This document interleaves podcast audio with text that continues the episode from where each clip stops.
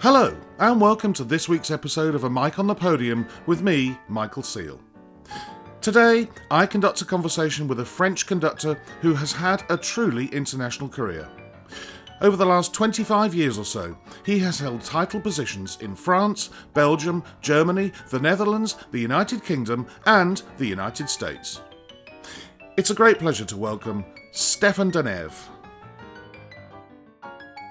Stéphane, it is lovely to see you again. Uh, we chatted not so long ago. It's wonderful. How are you? I'm great, exhausted because I'm just in the end of a big transatlantic move. So I don't have a back because I, I held all these scores and books for the past weeks and a week and a half.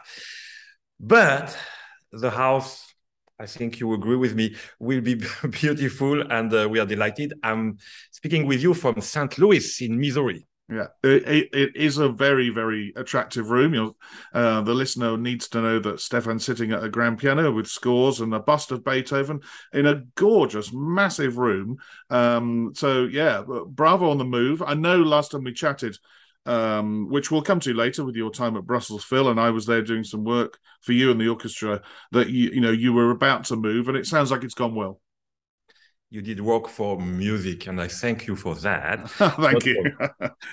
and uh, uh, no, all is all is well indeed. And uh, you're, you're right. It's the first time in my life that I kind of feel I have a small um, chamber music concert hall at home. I mean, it's, yeah. quite a, it's quite a big room. You know, America has big size rooms, and um, um, it sounds terrific actually. So I'm very excited to now study score at the piano and sometimes play for some friends, hopefully, and family uh, in this beautiful room. We will come back to score study later. But for now, let's go back to northern France, where I know that you were born. And I ask every conductor, and you'll be no different, Stéphane, how music first came into your life and into your world. Did you come from a musical family, parents musical at all? Uh, not, not really. My father did play a little bit of tuba at some point, uh, uh, but um, uh, and that thanks to uh, thanks to this um, uh, amateur brass harmony orchestra, woodwinds orchestra that um, that I started actually learning some trumpet, actually mm-hmm. cornet to be precise. But I was nine. But the big thing was when I was ten and uh, I was at a Catholic school in north of France, and there was an old nun playing the organ in the little chapel of the school, and I was fascinated by the sound of the organ. So I kind of hid there to listen to her, and uh, she saw me and and uh, was asking what I wanted to do, and and I said I, I love the music, and she gave me some piano lessons, and uh, uh, thanks to her, I then started uh, to play the piano and went to the conservatoire very soon. Mm. And you were a pianist for local choirs and things like that. So you were involved in rehearsals early on. Very early on. I think it is so fantastic that there is this vivid amateur life uh, um, in north of France still today with uh, a lot of amateur bands, but also a lot of amateur choirs. And I had a great time mm. accompanying them. It was actually a male choir uh, and uh, what we call in Germany a Männerchor, and and it was really a group of uh, I would say sixty or seventy uh, men that had a great spirit, and and I learned a lot of things there, music, but also uh, camaraderie and fun, and and and sometimes even you know drinking. so it started thanks to this amateur choir. um, but I don't know what, how to chronologically order this really. But I'm just going to go with how I wrote it down on my book. Uh, dear listeners, know that I've got my little book to my left. I've written that you really have said in interviews in the past that you had one major mentor. Oh yeah, somebody somebody called Andre Dumortier. Is that how it's pronounced? He is indeed the man. On my piano, there is always so it's not yet re framed because uh, I, I, traveled with it with me. I didn't dare to put the frame inside of a truck, uh, etc. So I traveled with it on my own uh, bag for about a month all over the world. So I, I, will reframe, but this is actually also a wonderful paper um, that he offered me where he kind of explained sound and creativity on a piano, and um, uh, and he is indeed uh, my Yoda, let's yeah. say, my mentor. Every, every musician has, of course, many people who influence them, and often one main master, and that was him. It's a man I met when I was, I think, 15, and uh, uh, he just made me understand that um, I was not arrived yet, even if I could move my finger fast uh, at the time, but uh, that I was at the start of a huge mountain to climb, and that I will certainly never see the top, mm. but that the journey was just uh, uh, more important than the arrival. And did he get involved at all? I mean, obviously uh, as a piano mentor, but um, did he get in, uh, involved at all when, at the age of seventeen, you formed your own orchestra and started to conduct? Was he involved in all facets of music making with you? Definitely. Let's say mm. he was a man from uh, the poetic world of the end of the 19th century.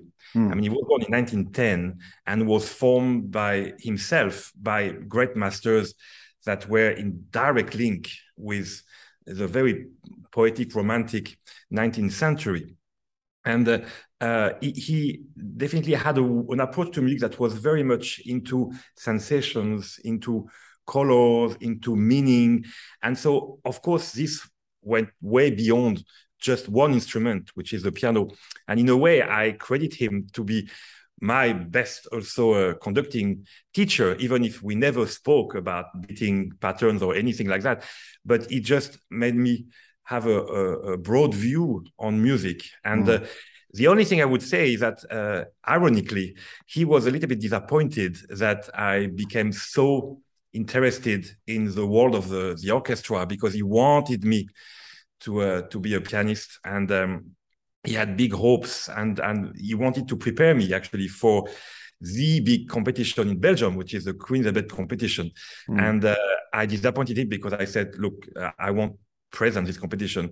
Uh, but way after, long after he's, uh, he's passing away, I, I, I look in the sky and when I was conducting the competition as a conductor, I said like, Monsieur Dumortier, you see, I am doing the Queen's Elizabeth competition. Okay from the podium, but still I'm doing it for you. Yeah, yeah. yeah. Um, I'm just going to briefly stop at that orchestra that you formed, the Jeune Ensemble Orchestral du Nord Pas de Calais. Um, yes. Um, yeah, my French is terrible, but that's about as near as I'm going to get. Oh, uh, oh very good. Uh, uh, why conducting? Why? For, obviously, you did the thing that many conductors do, which is if I can't conduct somebody else, I'm going to start my own group. What What was it that about conducting that was drawing you even at that age of 17 before you even get to the Paris Conservatoire? Oh, just for one single reason. Uh, I'm a very social person and I don't deal well with being alone. Mm. And uh, the piano is a great instrument, but you're often alone with it. And so I started chamber music. I had a little trio at the Conservatoire um, very early, uh, when I was 16 or something, 15, 16. And then indeed I wanted just to expand music making with a group. And I did form le Jeune Ensemble Instrumental du Nord-Pas-de-Calais, mm. as you said brilliantly, uh, when I was very, very young. And it was a, a great experience uh, to have all those very good musicians, young musicians from uh, from the three actually main cities in north of France, Lille, Roubaix, and Tourcoing. And um, and it was a way to uh, to experiment many things and see how difficult it is. and it lasted only a few years, I'm afraid, but that was a, a, a great opportunity to, to learn every side of being a conductor, mm. including sometimes putting the, the chairs and the stands where it should be and organizing the rental of a concert hall or whatever. So uh, it was a, a early, very, very precious experience. I've had other conductors come on here who've formed their own groups either at the same time as you or later on, and they've all said it's not just the conducting, it's not just the hiring the musicians and hiring the parts. It is, as you say, it's putting the chairs out for the audience. It's booking the the van to take all of the bigger instruments there. It's it's organizing the whole thing, which teaches you things about life, not just about waving your arms around in front of musicians. Uh, and yeah, true. It's very true. Been there, done that. um, Paris Conservatoire. Who was your teacher? Uh, you went to study conducting. I, I, I think is that right? Yes, also some other classes. I Yeah. I had also a class um, uh, which is was coaching for opera, working with singers, accompaniment as well, history of music. Um, so, but but indeed, the, the main two classes were conducting class and uh, and and vocal coach. Uh, Yeah. I mean, not vocal coach. Sorry, pia- pianist. I mean, coach coach pianist for opera repertoire. And uh, so my two teachers there were Jean-Sébastien Béraud for the conducting part and uh, Serge Zapolsky uh, for for the, the piano part and, and the, the vocal part. And but I, I would say, uh, no offense to uh, both of them, but uh, the best school I had in Paris was not entirely the conservatoire, but just the opportunity to go sit in rehearsals Mm. of uh, the Orchestre de Paris. I was going there all the time, and I thank the Orchestre de Paris for letting me actually going there early before I even became the pianist of the choir there, uh, because I, I could just see great, great, great conductors and see what to do, and sometimes less great conductors and see what not to do. well, uh, that that is po- probably more important. That's come up o- often in the podcast. You know, the, yes, we can all learn from the greats, but actually, you learn an awful lot more from the ones who, who you know, who crash and burn. Frankly, and you know, uh, even if you get to know a few of the players and find out why, what is it they said? It can be one sentence, can't it? Oh, it's a difficult job, and you can. It's like a castle of cards. You can ruin everything in one sentence. Uh, that is for for sure true. Uh, that said, you know, I said you learn what not to do. I wish um, I, you know, I, I think you still continue to learn all the time with uh, this great, amazing, you know, living structure that is an orchestra. So. Mm. Yes, I still have to learn a lot what not to do. Believe me. I'm nodding because I, I, I am I'm in agreement with you know my own career and with the things I do and say. Um, you just mentioned it, becoming the repetiteur pianist for the chorus of the Orchestre de Paris, and before I pressed record, I mentioned to you that I couldn't believe then in a hundred and whatever 10, 11, 12 episodes. The name I'm about to mention, which is somebody who was quite important that you you got to meet, and he and he he helped you in the, at this stage, uh, Sir George Solti. I cannot believe that nobody's really talked about him at all in uh, in any way, shape, or form in the previous 111, 112 episodes. So, how did that come about? Meeting Sir George Solti, and and how did he help you? Well, I'm surprised first indeed because for me he's really like a very inspiring master uh, and and an extremely important interpret uh, both for opera and for uh, the um, symphonic and opera both together. Um, so I was scheduled indeed with the chorus of the Orchestra Paris to play for the Missa Solemnis of Beethoven, which is a very hard piece to play on the piano. It's totally not pianistic. So believe me, I prepared myself uh, as much as I could, and I was very ready to be eyes in eyes with him when he started this kind of, you know, bam. Uh, and look, I, I won't be fakely modest. I'm I'm not sure that I ever been a, a good pianist, whatever. But I have one quality. I kind of know where to play for for a conductor. I, I, very early on, I kind of understood the the strange delay between the gesture and the reaction of an orchestra. So I think I pretend that actually he was happy with my following. Mm.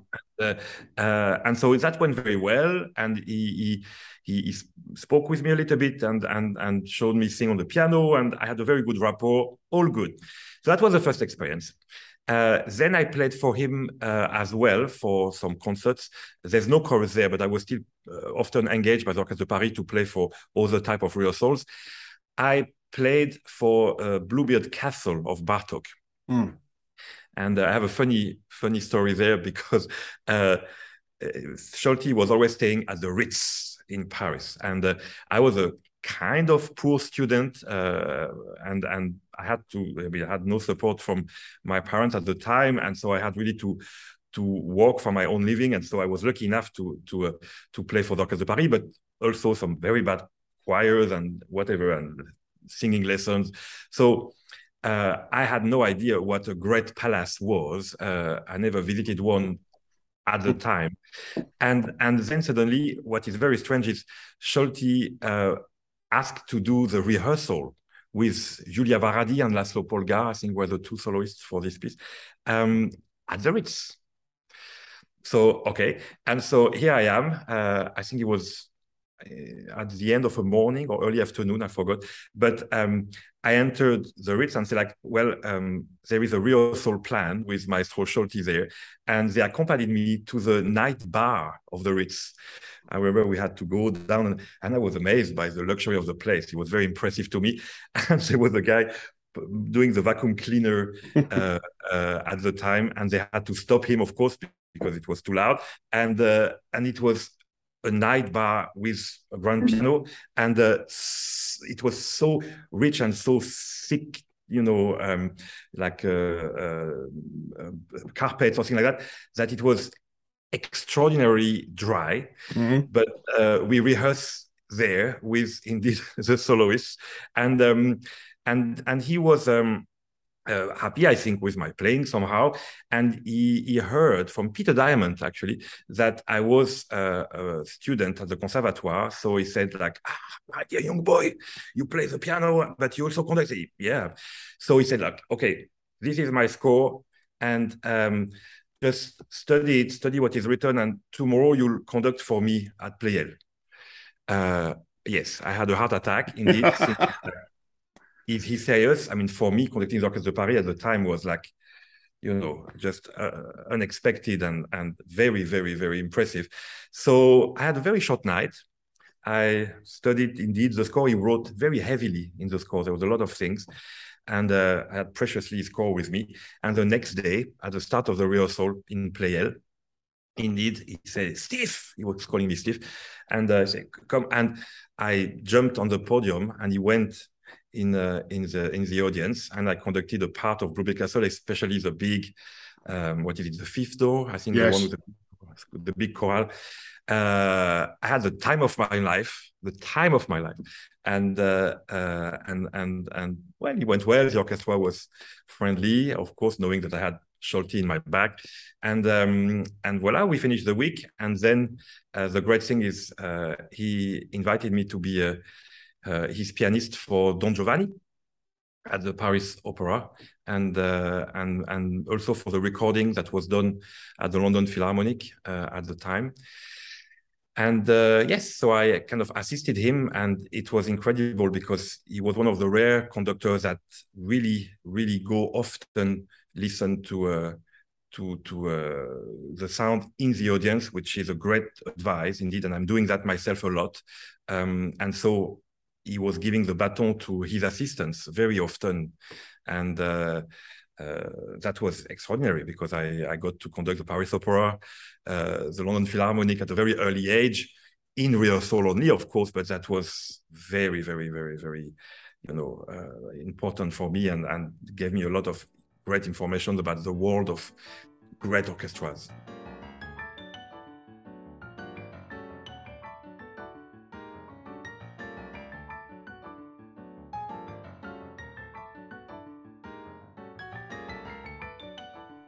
I think I read it was it was this morning when I did my homework on you, as as I told you, and my listeners know. I think I read that he started doing that because um, Richard Strauss conducted or was in the audience when he was conducting, and he sought yes. his advice. Is that correct? I, I heard that indeed from him. I saw a photo uh, in his home in London, uh, beautiful photo, great photo, uh, where you see actually the, the pit of uh, the Staatsoper in München, in Munich, and uh, and and you see actually Solti in the pit, and right behind him in the first row of the audience, uh, Strauss visiting, and uh, yes, and uh, apparently uh, Strauss did comment.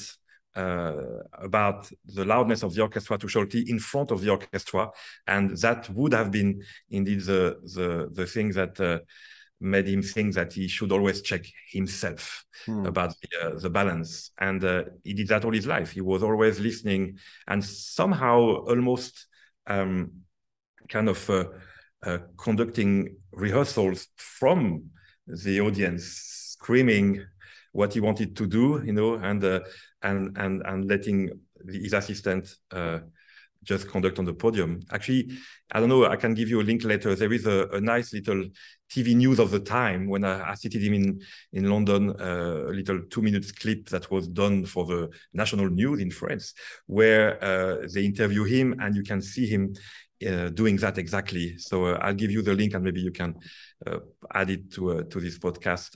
it's a it's a fun little video, and and you see how he was doing and he's what he what he taught me. I would say above any other thing is the sacred fire for music.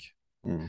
Like this man had just a love for music. When we were in London with Renée Fleming and we were doing Don Giovanni, Abastarda, you know, this big, beautiful uh, pianissimo B flat that, that she was doing exquisitely, perfectly, he would still stop and say like, well, Renée, and he was coming to her and say like, let's do that. And he was just dreaming and making her sing like 20 times the same thing just to get something even better. And he was in his 80s at the time. And I thought like, voila, this is what it is. You know, mm. it's music is like his life was depending on the beauty of this B flat at that moment. And that's what it what it should be. Mm. Absolutely. Um assisting uh, so you graduate, you leave Paris Conservatoire, you become assistant conductor of the Orchestra Nationale de Lille in '95, and then you do four years in the Kapellmeister system as Kapellmeister as the Deutsche Oper am Rhein. Now, the Kapellmeister system has appeared on here three or four times, and every time I've asked this question, um, basically because of what Kevin John Edusei said about it, he said it is brutal the system, uh, the Kapellmeister system. How did you find it that going in there as a pianist, being involved with opera after opera, uh, you know, if you're not actually conducting, you're playing the piano. How did you find it? Brutal is a good word because you have uh, time to think. You just, you know, thrown in the pit without rehearsals most of the time, and and uh, you have to go for it. Uh, so yes, it it was extraordinary for me uh, because in a very very short amount of time i learned a lot of new things especially to be sovereign and calm and and just be able to multitask somehow. Mm. because everything can happen. It's a, what we call a repertoire house where indeed the the titles that are in the repertoire are not rehearsed anymore with the orchestra and minimally rehearsed with the with the singers so as a pianist myself, I was lucky enough to work with them, and that's how I developed, by the way, the reducing score, you know, uh, at the piano because I, I kind of didn't like to do the, the vocal score with piano reduction. They were too limited. So I love to just play with the full score. And um, that, that, that, that obliged me to learn how to do it quick, efficiently. Mm. And, um, and then indeed, my first Bohème, for instance, I mean, it's so scary. You arrive on the pit and uh, was without any rehearsals with the orchestra. So as a pianist, I said I was able to to squeeze a few rehearsals with the singers. Mm. So still not conducting, just just playing the piano.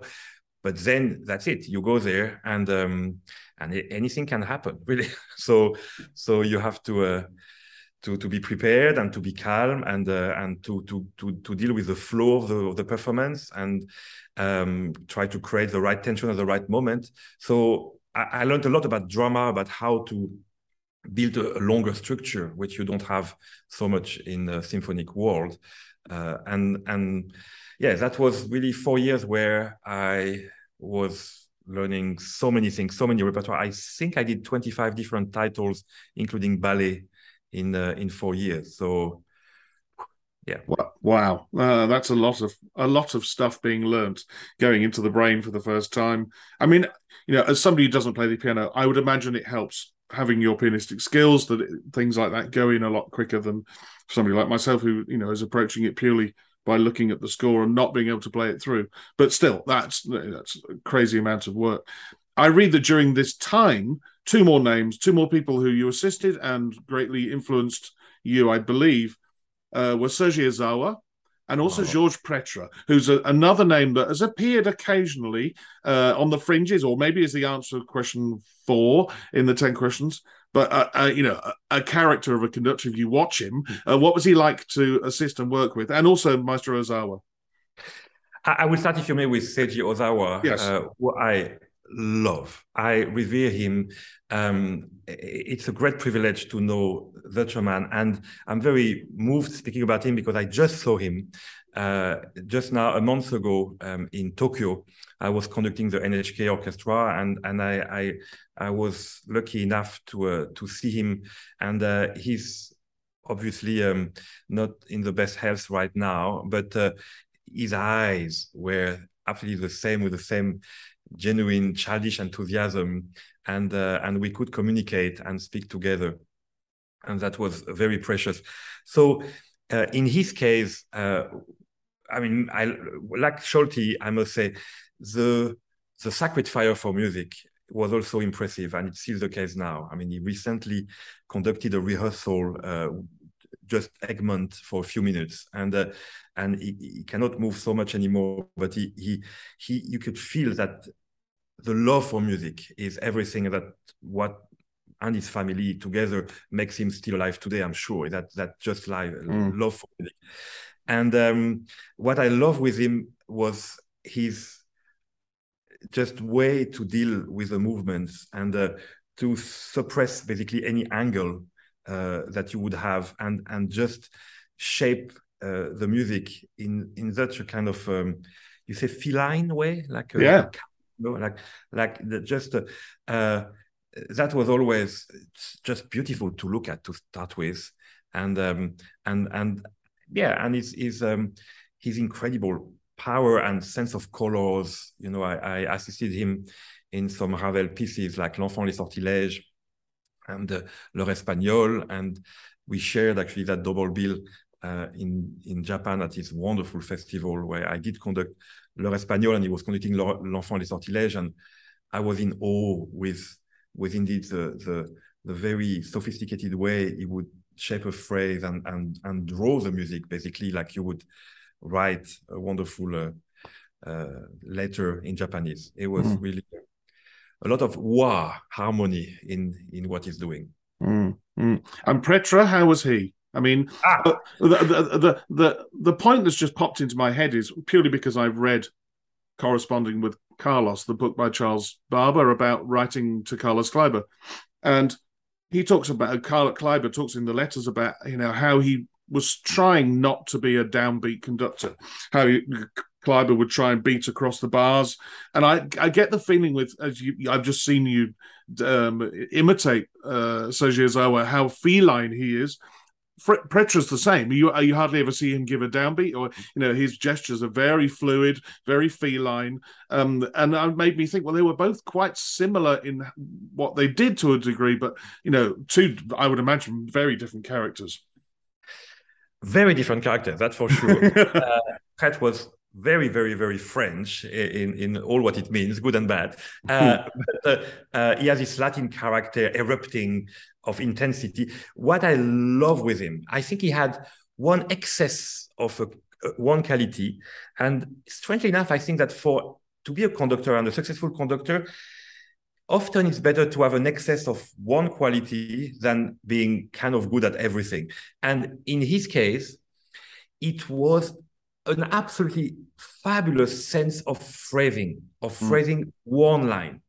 So uh, first encounter was uh, Turandot in Paris Opera, and I was assisting him for that. And the rehearsal with the choir that he made of the Paris Opera choir, I, I will never forget in my entire life. You know, um, because it was just um, an incredible sense of phrasing, which was not really a, a, a rubato, but just just a, a way to shape um, whatever the density under this line is, he doesn't care so much. And you would see him conduct, you know, something where the full orchestra plays piano, piano, or one instrument, kind of the same gesture, just inviting to just um, uh, once again drawing, which I love, you know, drawing the music and and showing the the the the, the shape of, of a line. And it was and and just you know if you do it like if i may say a little bit square and stupidly it's like mm, da di da da da da da da. So three eighth notes after a half rest and then yeah. 16 so but in his world, just a simple phrase became like just a sense of the agogic between the notes and the agogic uh, um, that would you know agogic meaning i think deforming a little bit the the speed of a, of a phrase depending of the interval between the notes so anyway that is extraordinary and i suppose that's why callas loved him so much because callas had that mm. and i think she knew she was in good hands literally uh, because he would understand you know uh, ta, ta, all this bel canto, that phrase that needs such a refined sense of agogic. He had it naturally, like mm. it was mm. incredible. Uh, so, so that was really very impressive from Georges Prêtre and, uh, and, and his totally uncompromising way to conduct the phrasing, whatever happened in the, in the orchestra.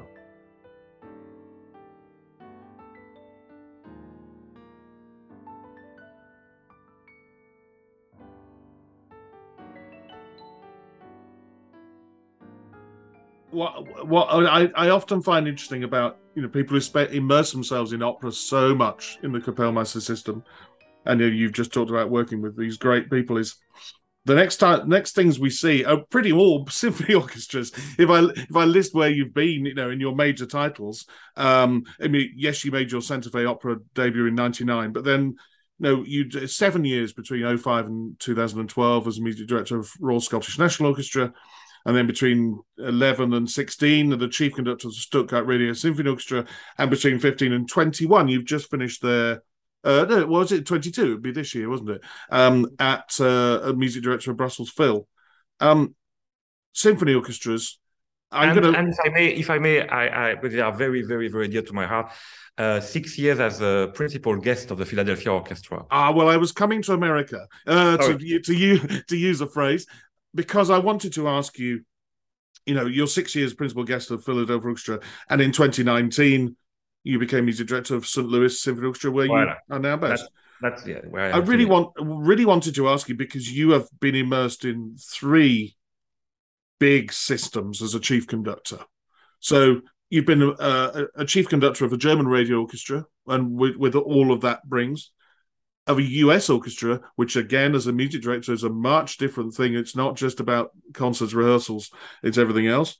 And also the UK, which is, you know, that's partly funded by the Arts Council in the, in between. the UK. Yeah, it's in between. What were the challenges that you found going from one to the other?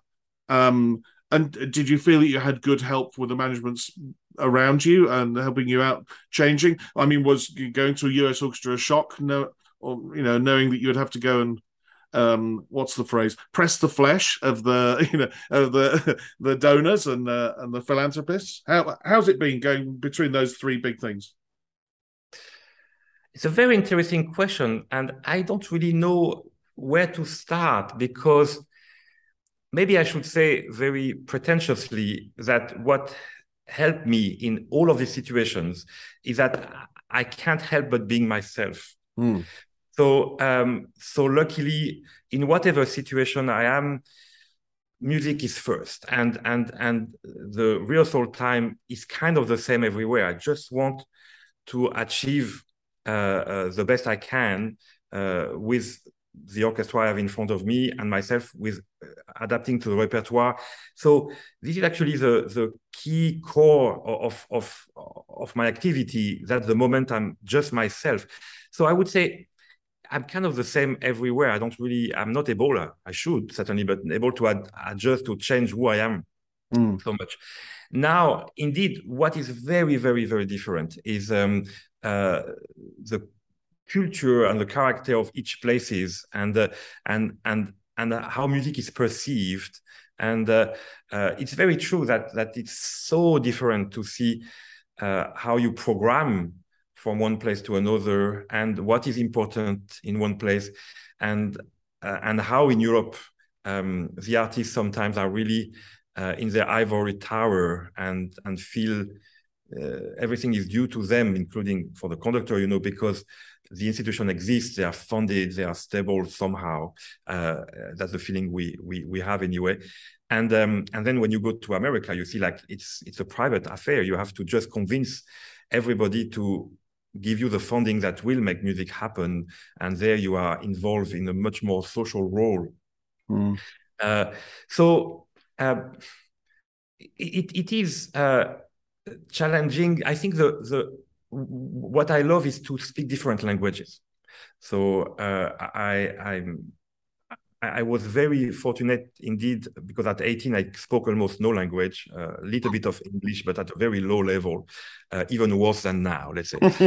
uh, uh, uh, and so I, I, could learn Italian and German, a little bit of Russian and English, just traveling the world. And that, that has been the, the biggest impact to me because the more you can communicate, the less you fear people. And, and, and therefore, the more you engage in a fruitful, you know, collaboration.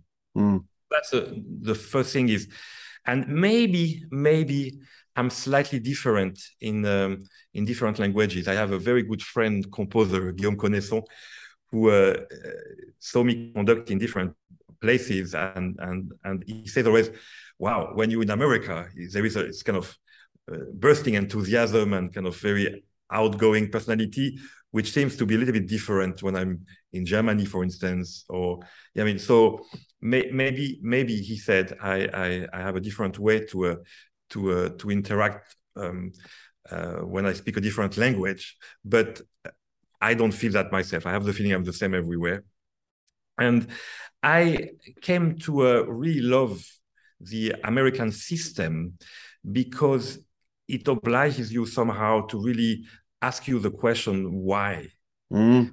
uh, why we do that why we program this piece for whom and and uh, and you really have a lot of feedback you know and, yeah. and so uh, so uh, i mean that, that has been for me very inspiring and and uh, uh, right now in in you know i just passed 50 by the way so i feel it's time to give back a lot what i received and to maybe do more for a community through music than just offering some uh, hopefully good concerts, uh, but just really try to to uh, to interact more with the meaning of music and how it can help a community, help people to unite.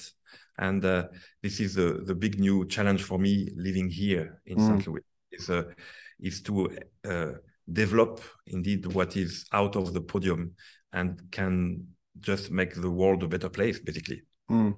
It's funny. I, I, think you're a year younger than me. I'm 52, um, and during the pandemic, I turned 50. And I, yeah, I mean, uh, you know, starting up this podcast, but then also now starting my Patreon page and talking to young conductors and giving them lessons and advice. And I feel, yeah, the time is right. I feel the time is now for you know. I've got not only my my time as a conductor to talk about, but my 22 years as a player to talk about that you know conductors need to hear about. And I, I it's funny how it's it, it is similar time in our life that we feel that we want to do that.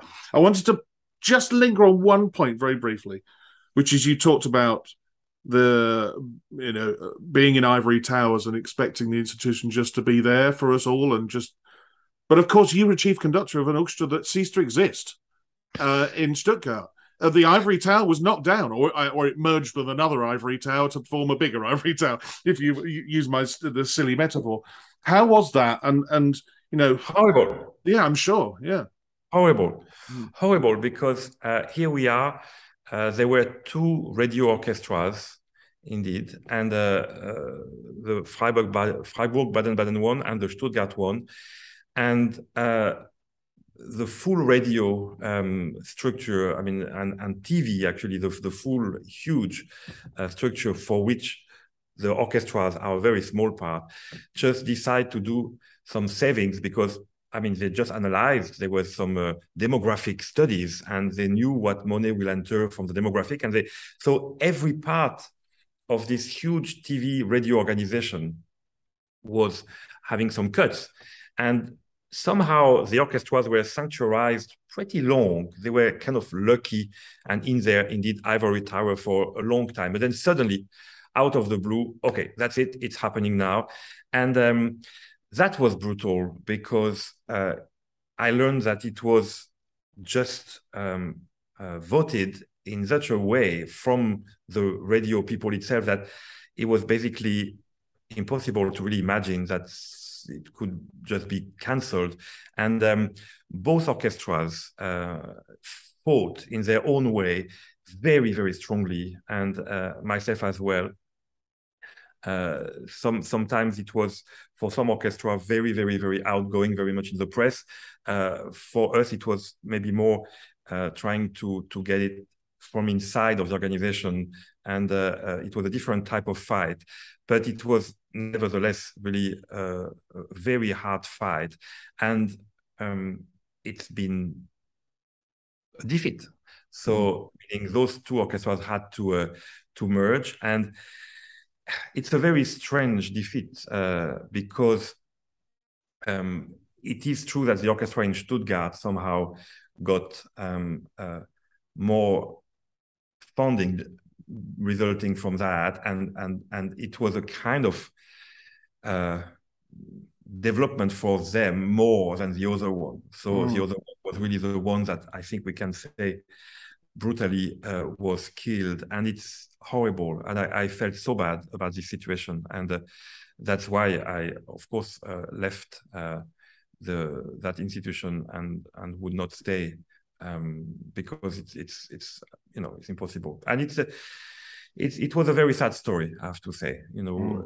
and. Um, for me, what was very sad was to see that um, that all along there was not really an opportunity to change the story. It was decided at a at a higher level in this, as I said, organization, and and it was cynical somehow. I could feel that there was no um, no way out, and that's the thing, you know. You just always hope and dream for or a way to explain that orchestras have a soul. I believe in the soul of an orchestra, and that mm. you cannot merge two souls in one like that. And no. was, in, in, any case, very difficult, and it still is. Well, I mean, I I, I, br- I brought it up because, you know, in, in, the 1970s there were major cuts in the BBC, and the BBC is always under attack in the UK, and you know, I wonder how long it'll be before such similar conversations may be had in the UK, and I, you know, it's it's a worry because, as you said, uh, absolutely, the, took the words out of my mouth. Every orchestra has its own soul, its own feeling, and I'm lucky enough. I'm one of the few conductors who's conducted all of the BBC orchestras, and they are all different, and they've all got their own soul, and they've all got their own way of being. And uh, yeah, it, it, that's why I wanted to linger on it to talk about the, you know, we mustn't just ex- expect that they're going to be there in 50, 100 years' time. We have to safeguard them and think about it. I have one message about that. Say, if you if you may, mm. um, is that I think we improved the last twenty years, thirty years immensely. Uh, the the presentation of an orchestra. I mean, and we improve the welcome, the programming, the digital content. I mean, everything has been improved quite tremendously. But for me, the only way for our art form to survive is just to offer a new repertoire that will please the core audience as much as it pleases them to listen to the great masterworks of the past. Mm. So we just have to have a relevant uh, new repertoire that will stand the test of time and just make one people want to to buy a ticket for them for this repertoire as much as as they want to buy a ticket for a Tchaikovsky symphony or a Beethoven symphony. And um, that is really uh, uh, one thing that is for me essential. The second one is, and it's related to that as well, that I really hope that the conductors, uh, including myself, but also the artistic directors of orchestras, continue to strive with passion and curiosity because I heard too many times now, and it really starts to really bother me, uh, artistic directors to say like, ah, we have to have in this program more famous pieces because the audience will not come otherwise. And I think it's totally wrong. Like mm. it's a mm. wrong approach uh, to presume what the audience wants to hear and and to not be more just um, passionate uh, about a piece and say like, well, this piece I just love it. Yes, the audience doesn't know it, but I so love it that I want to share it. This is the right energy, mm. and uh, and I feel that more and more rarely, the the the, the knowledge to start with and the and the passion to just carry the risk of presenting some pieces that are not yet as famous as others, or um, anyway. So the main thing for me is to uh, to continue to develop the repertoire that we play, both from the past and especially from today. Very, very true. Here, here. I agree.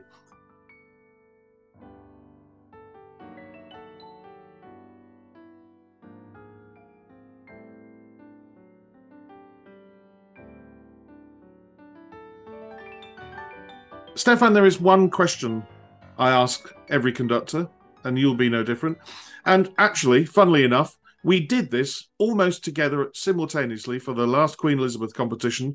We both had to learn a piece by Jörg Widmann that was written specifically for that competition. Um, because I rehearsed it, and then you came in and, and, conducted the, the final rehearsals and the and the finals. How do you learn a score? Uh, I know you're a very good pianist, and uh, do you sit at the piano and go through it for the piano?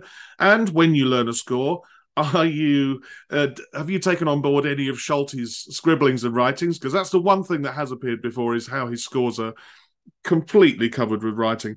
I use a lot of red and blue back pencils, but do you use any pencil at all? What's your system, and how do you go about learning a score? Yes, I do not use uh, color pencil. Uh, I, I, just use uh, black pencil only, and I write um, reasonably. Uh, actually, it's funny because I uh, I actually this is just code I'm I'm relearning now. So because I'm doing that soon. Okay, so that yeah.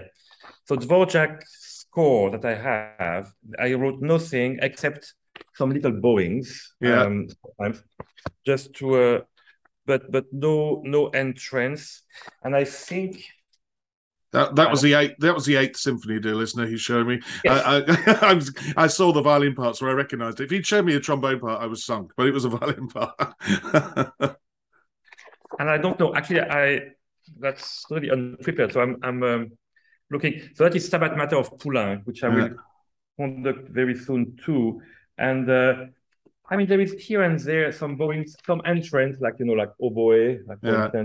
I just. Uh, uh, I put a little bit of translation of of the Latin text yeah. here. Uh, I don't know. So I don't write a lot. I have to say. Um, uh, no, what I do uh, sometimes is just to to indeed write the the beating pattern. It's a difficult one because I get a little bit uh, you know older and I don't see so well. So sometimes I write in bigger uh, size. You know, like. Mm five eight and then six eight and seven eight and just just and sometimes with a triangle and a bar if it's one two three one two one two or one two one two three one. You can so that I would put it just to be safe if I distracted that I can still beat the right thing somehow. Um, but uh, the way I learn uh, is very old school. I would I would say uh, I indeed come to the piano and play it, and that is fascinating because. Uh, if you listen to a score with a recording and you I suppose your eyes just go to some important thing like an inventory of what you hear. So you hear this melody, this entrance, this accompaniment. And of course you can, you know, go from one to the other quickly, but it's still your eyes just go to different part and totally, I think, blurry some others. Mm.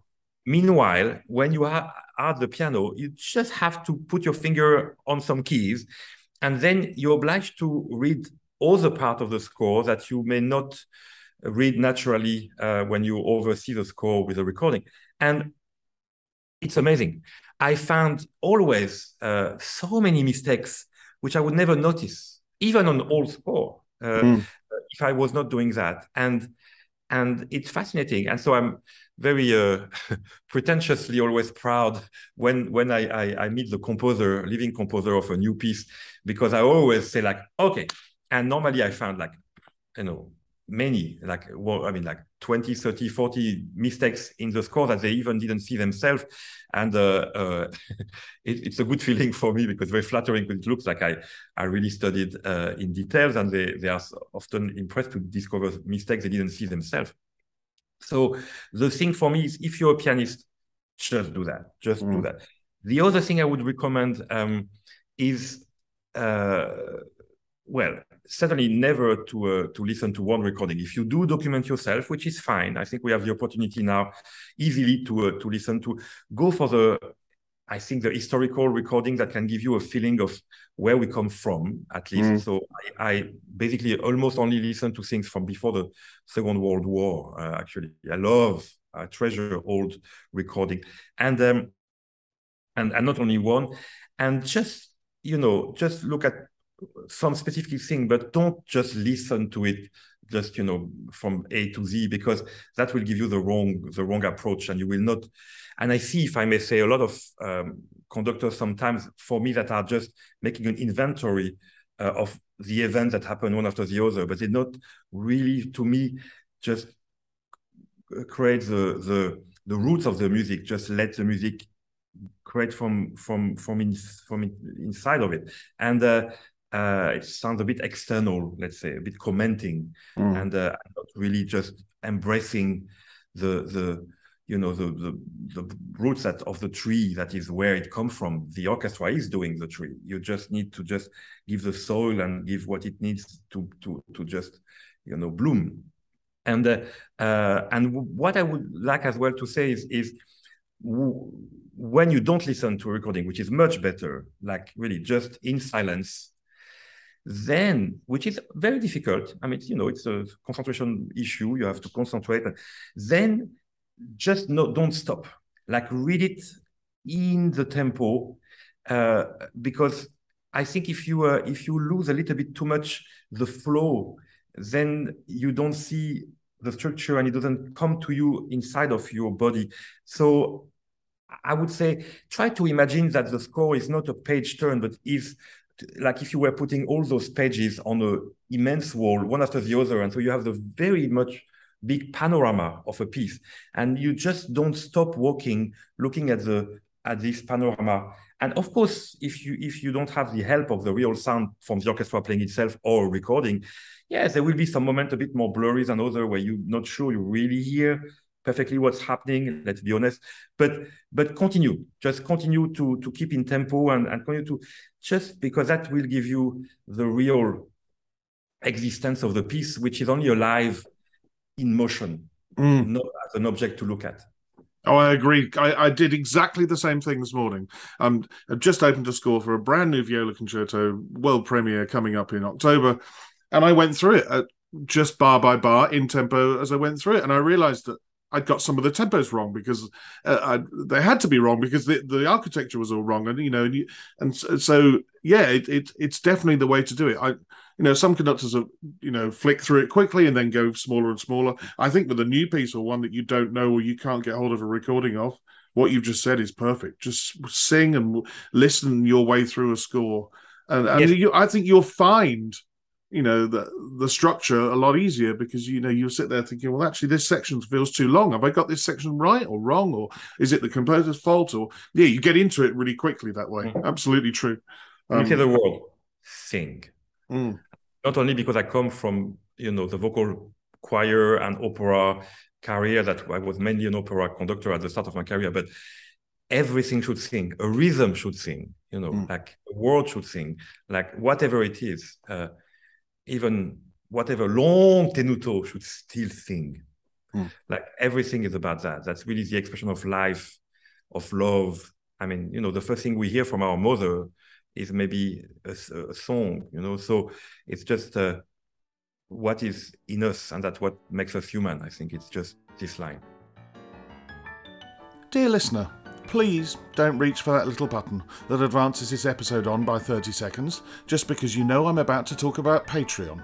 Because over recent months, my Patreon page has expanded, and you may be interested to know how the supporters club of this podcast is developing. There's over 25 hours of interviews with musicians, composers, soloists, and managers, as well as 23 bonus mini episodes that accompany this podcast. I've written an article on score marking, a set of diaries from my trips guest conducting abroad. I've started a series of articles on the art of programming, and I'm about to start a new series on string playing for those non string playing conductors. Did you know that you can even have conducting lessons from myself? All of this is available at patreon.com forward slash a mic on the podium, and from just £5 a month, you can gain access to this ever growing resource on conductors and conducting. That's P A T R E O N dot com. Details and links to the page are in the show notes attached to this episode. Now, the all important 10 questions with my guest, Stéphane Denève. Stéphane, it's 10 questions time. Uh, every single conductor has answered the same 10 questions over the last two and a half years, and you will be no different. And I start with the first two, which is what sound or noise do you love, and what sound or noise do you hate? Uh, the sound that I love the most is certainly the silence, because then I can hear what is singing in my head. Mm. So that is what I like the most. And the sound I hate the most is uh, screaming. I think just uh, just shouting and screaming always is something that shocks me. Uh, that you know you can do with a voice the most incredible, divine, you know, sound. And so if you uh, if you misuse that and scream at somebody, I think it's horrible. And I do it sometimes, but uh, I hate it. I agree, and sometimes it can be, you know, people who are seemingly enjoying themselves screaming, and you just think, "What? Oh, yeah," uh, because it doesn't matter. It takes you a, a millisecond to work out whether the scream is joyful or absolutely actually in terror or or in pain.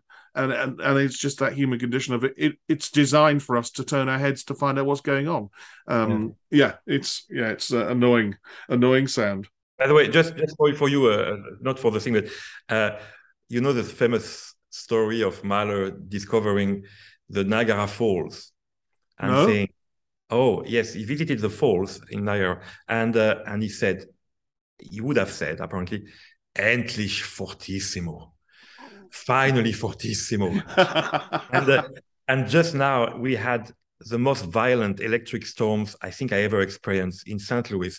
And one huge lightning fell on uh, the tower tower we were sitting and there was a screeching sound and then an explosion that made every every every window tremble and the, the whole thing tremble and the actually the power went out right away and, and it's possibly the loudest ever sound I experienced. And this one I loved. There was a feeling of power. I was in awe of this incredible power.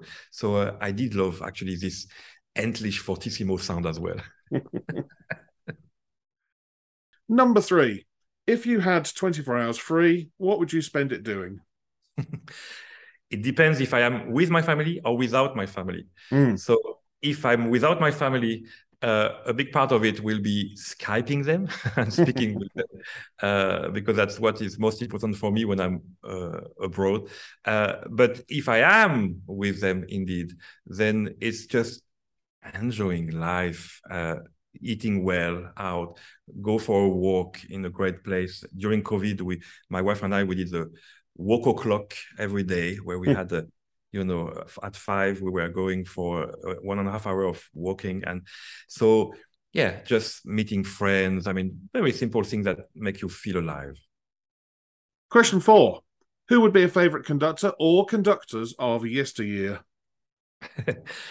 I won't surprise you saying that I would love to uh, to see uh, Carlos Kleiber because I missed him when he was alive, and uh, as everybody else, I suppose, I in awe of him personifying music in all his body, and that's fascinating. Um, I really, really, really, really loved, uh, uh, of course, the people I work with, like Solti, Ozawa, Prêtre, etc. But um, there is one man we didn't uh, speak about yet, which is Carlo Maria Giulini. Mm. And I played the piano three times for him. And uh, I saw this man just believing in miracles, like miracle of other people, miracles of the music itself, and just doing what appears to be nothing, but having the emerged part of the iceberg being so infinitely big. And uh, this uh, soul presence of Giulini really inspired me uh, so much.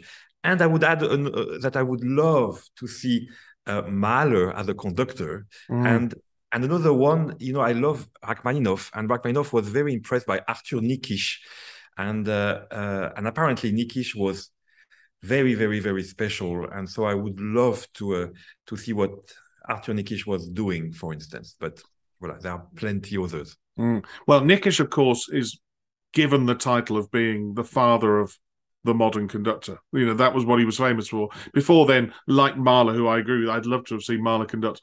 But Mahler was a composer and a conductor, and Wagner was a composer and conductor, and whatever. But Nikisch is, and there's that one tiny fragment of silent film, isn't there, of him conducting, and he looks fascinating.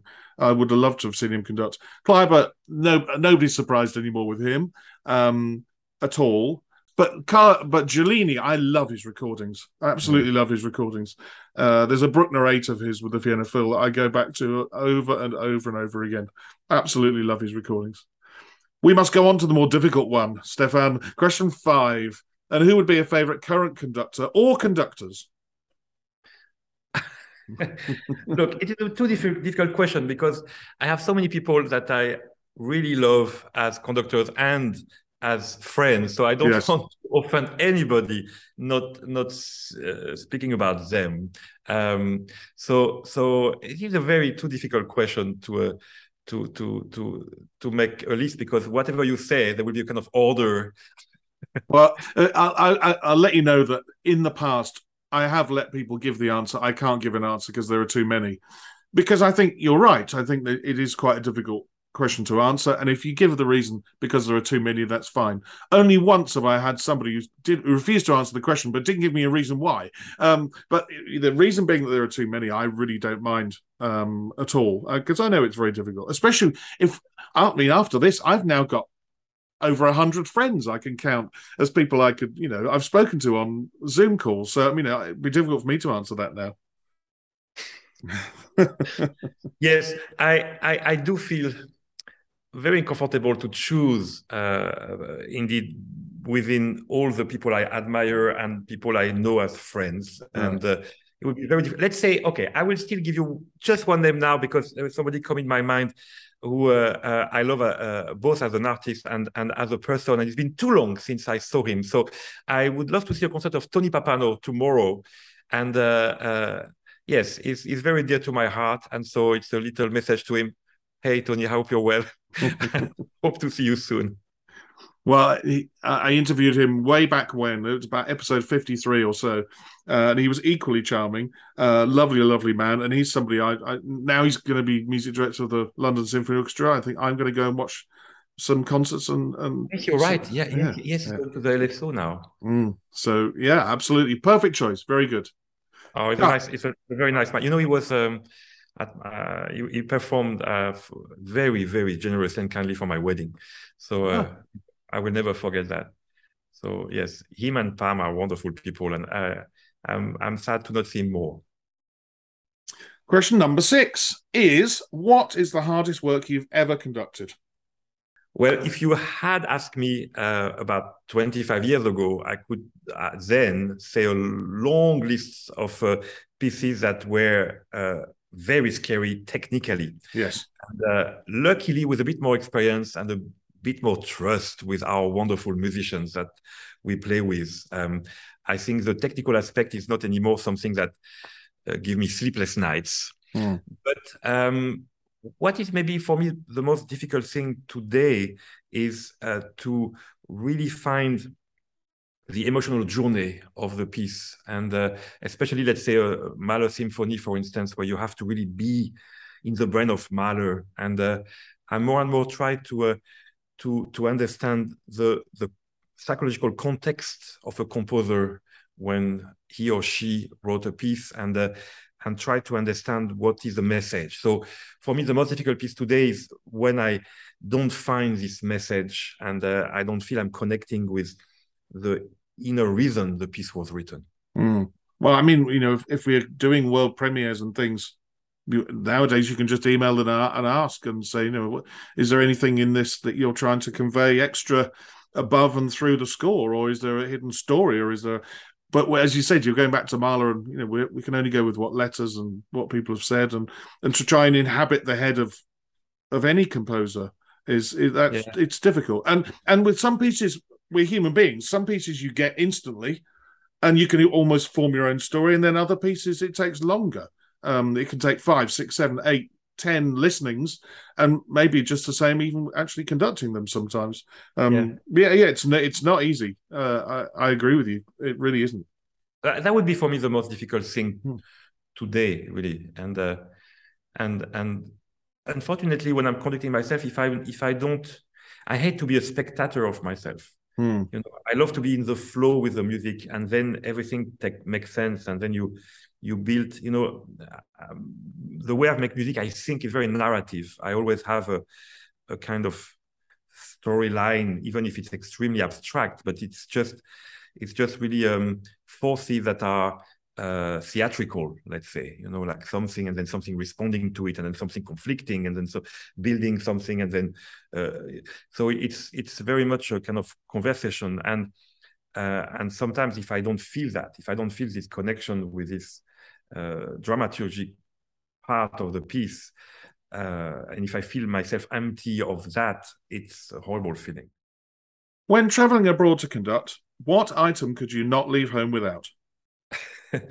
well, some of my uh, tails and concert clothes because I'm such a difficult size. I'm a big size in many ways that it would be so horrible if uh, I lose that to a.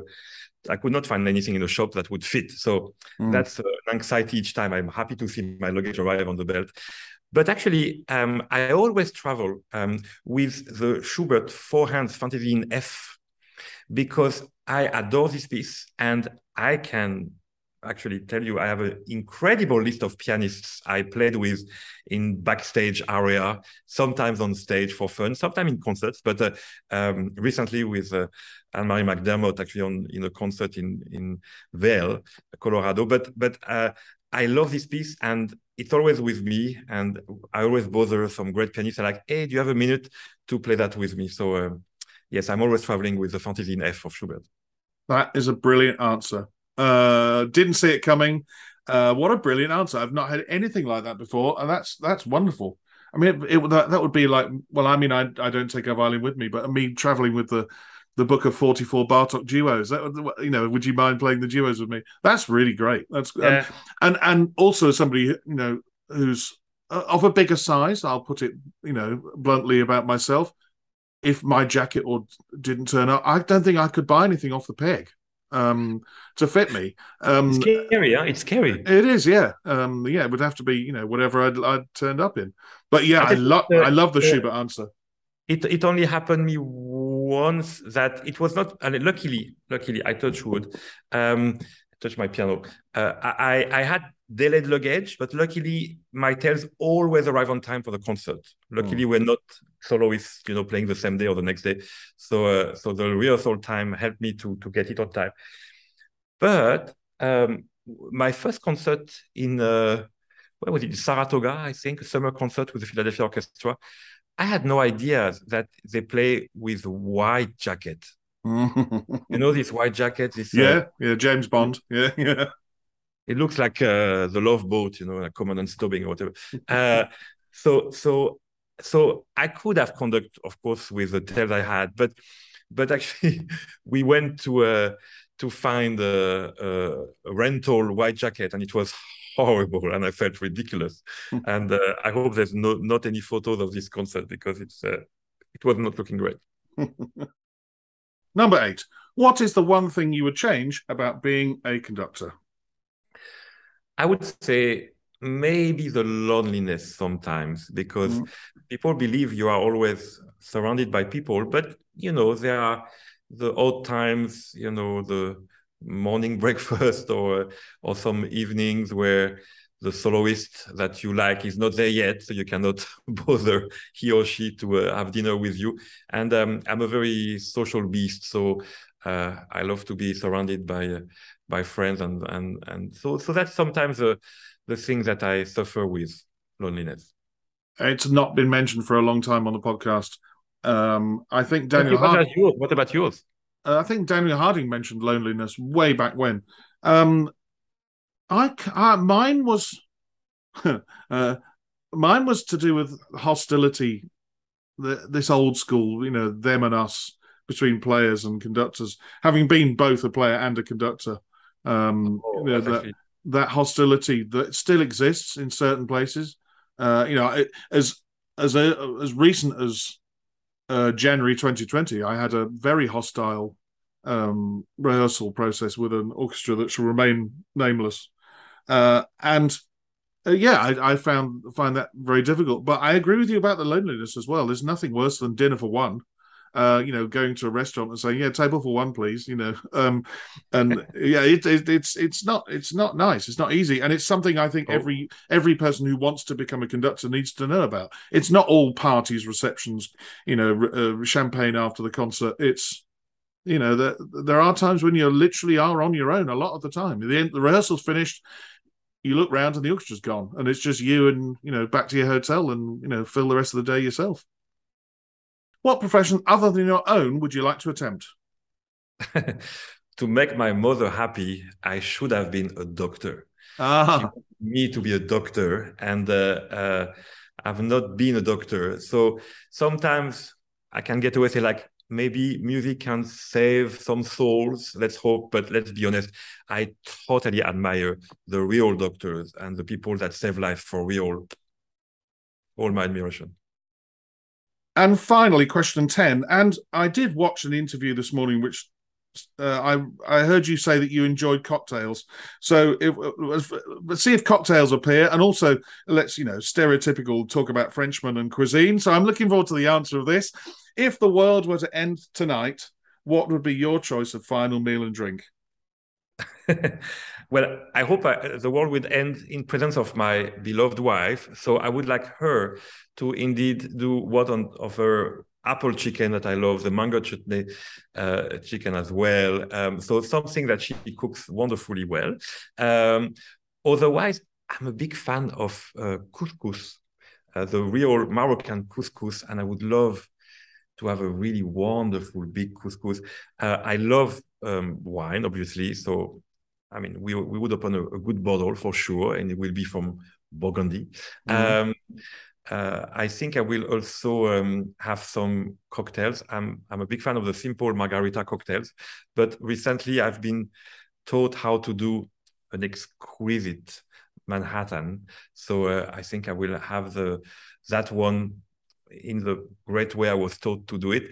So yeah, I think I will just, I'm afraid, drink and and and eat too much, knowing that uh, I will not have a hangover because uh, there will not be a next day. oh, brilliant answer. Um, I would hope in the very near future that uh, having spent quite a lot of time chatting to you online, both for this interview and also, as we said, for the Queen Elizabeth competition, that we bumped into each other somewhere and you taught me how to make a wonderful Manhattan and we carried on chatting. It's been wonderful, Stéphane, and I hope to see you again very soon. Thank you. Thank you so much, Michael. It was a pleasure to speak with you. Merci. A Mic on the Podium was devised and produced by Michael Seal with music by Ben Dawson. Next time, I chat with the first conductor to be born in Sri Lanka to appear on the podcast. He grew up and studied in Germany, where he entered the famous Kapellmeister system, working at two German theatres before becoming the music director of the Landestheater Salzburg in 2019. But until then, bye bye.